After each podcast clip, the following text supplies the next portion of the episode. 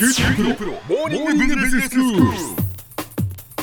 今日の講師は九州大学ビジネススクールで世界の経営環境の変化について研究されている村藤勲先生ですよろしくお願いしますよろしくお願いします。先生今日はどういうお話でしょうか？今日はね、韓国の大統領の話をしたいと思うんですよ。はい、まずあのパククネ大統領がね、え去年の12月に国会で弾劾訴追を受けて、えであの今年の3月に憲法裁判所でね、全一致で罷免されちゃったわけですよ。はい、それで5月9日に大統領選挙をやるとえいう話に今なってるんですね。はいはい。で一体じゃあ誰が次の大統領になるのかというのが今問題になってきて、はい。で保守系からねバン・キムン元国連総長とかねそれからファン・ギョンさんといってパク・クネがあの弾劾された後の大統領代行をやってた人あたりが有力視されてたんだけど、二人ともあの私は辞めますって言ってうん出てこなくなっちゃったんでね、はいはい。あの保守系が支持する人いなくなっちゃったんですよ。えそれでその共に民主党からはあのムン・ジェインさんっていうね人があの予備選で圧勝してねはい。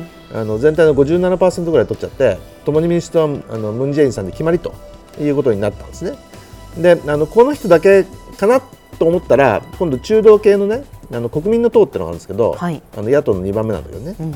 国民の党からアン・チョルスさんっていう人が出てくることになってね。ほうほでアン・チョルスさんってのはあの元お医者さんとか IT 起業家？で12ヶ月旧大の医学部にもいたと。大学の先生でもありウォルトンの MBA でもあるという人なんですよ。うん。で前のね2012年の大統領選挙パク・クネが出てきた時ですけどもその時にね一時出ようとしてあのムン・ジェインと一本化する話をムン・ジェインとしてるよね。一本化できずにあのアン・チョルスはその時辞退したえという過去があるんですよ、はいはい。その後辞退してそのムン・ジェインさんをあの支持したんだけどね、えうん今回はもう1対1で戦ううん。ということにまあなってるわけなんですよ。はい。それであのムン・ジェインさん共に民主党のムン・ジェインさんになるか国民の党のアン・チョルスさんになるかと。で今のところあの支持率はあのムン・ジェインさんの方が2倍ぐらい高いんですけど、えただ保守党が誰もいなくなっちゃったもんでね。そのアン・チョルスさんに保守系の人たちがみんな乗ってきたりとかね、うん。それから共に民主党の中でもひょっとするとね一部の人たちがアン・チョルスに乗ってくるとかねいうこともあるかもしれないんでね。そうするとこれからどうなるか分かんないええええ。という状況なんですね。はい。それでムン・ジェインさんになろうとねアン・チョルスさんになろうと、うん。慰安婦問題は最高賞だと。いうふうに言ってるんですね。ええ。でそういう意味で日本的に言うと一昨年の2015年の12月に慰安婦合意っていうのがあったんだけども、今の韓国国民の状況はね日韓合意に70%が反対という状況なん。ですねでみんな反対してるんですよであの最初あの慰安婦少女像っていうのがねソウルの日本大使館前にあったんだけどその後プサンの領事館前にもう作られちゃってね。うん。で日本政府があの怒っちゃってはい。ちょっと長峰大使帰ってらっしゃいとえええいうことであの1月に一旦帰ったんですね。えそうでしたね。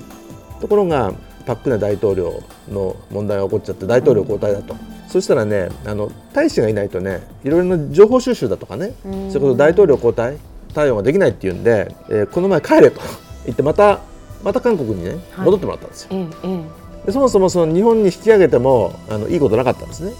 あの引き上げたらソウル大使館前のあの慰安婦肖像をあのどっか持ってってもらうのかと思ったらそうでもなかったしね、逆にあのプサンの領事館前にあのできたまま7割の国民はあの慰安婦合意は最高賞だって叫んでるうんという状況なんですね。ええで北朝鮮問題はじゃあどうするのかと。はい。で共に民主党っていうのはねあの昔の金大中とかねノムヒョンさんの流れを組んでるんですよ。ええ。太陽政策って知ってます？北風と太陽とね。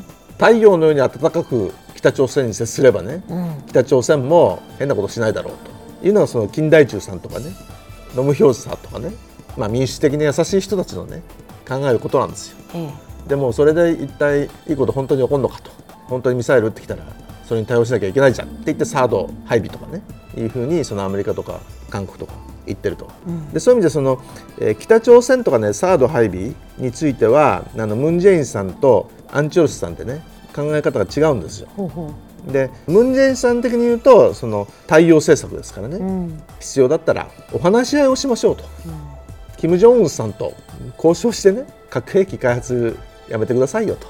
ようと。うん本当にそんなことでやめてくれるんだったら もっと前にやめてくれてるんじゃないかっていうちょっと疑惑もあるんですけど、ええ。まああのそういう人なんですね。うん。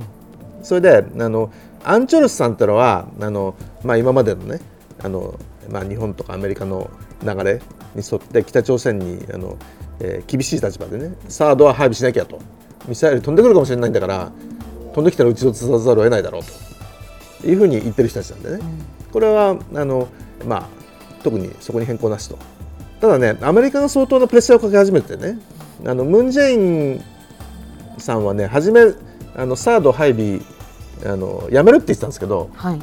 ここのとこねちょっとねあの黙るようになってきたね。サード配備するかしないか大統領になってから考えるみたいなこと言い始めたんでひょっとするとあのサード配備はあのムン・ジェインさんになってもするかもしれないですね。ただあのもともとの気持ちが結構ねうん。あの北朝鮮に対してええ。どうするかっていうのが違うんでね、はい。これから一体あのどうするつもりなのかなというのはまあ分かんないですね。では先生今日のまとめをお願いします。えー、と韓国の憲法裁判所が3月の10日にパク・クネの弾劾を、えー認めてで大統領が罷免されて5月9日に次の大統領選挙が行われることになったと。で次の大統領争いが共に民主党のムン・ジェインか国民の党のアン・チョルスさんになりそうだという状況です。で慰安婦問題はどっちになっても最高賞を主張しそうなんだけども北朝鮮問題やサード配備で対応が分かれそうだという状況です。今日の講師は九州大学ビジネススクールで世界の経営環境の変化について研究されている村藤勲先生でした。どうもありがとうございました。ありがとうございました。さて QT プロモーニングビジネススクールはブログからポッドキャストでもお聞きいただけます。また毎回の内容をまとめたものも掲載していますのでぜひ読んでお楽しみください。過去に放送したものも遡って聞くことができます。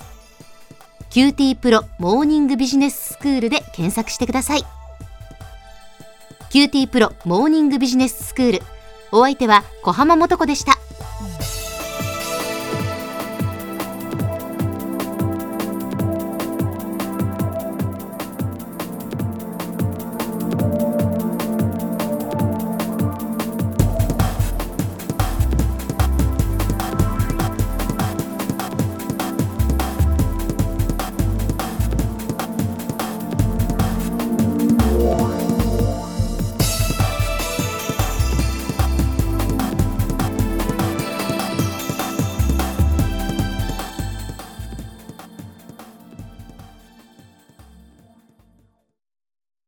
QT プロは通信ネットワーク、セキュリティ、クラウドなど QT ネットがお届けする ICT サービスです。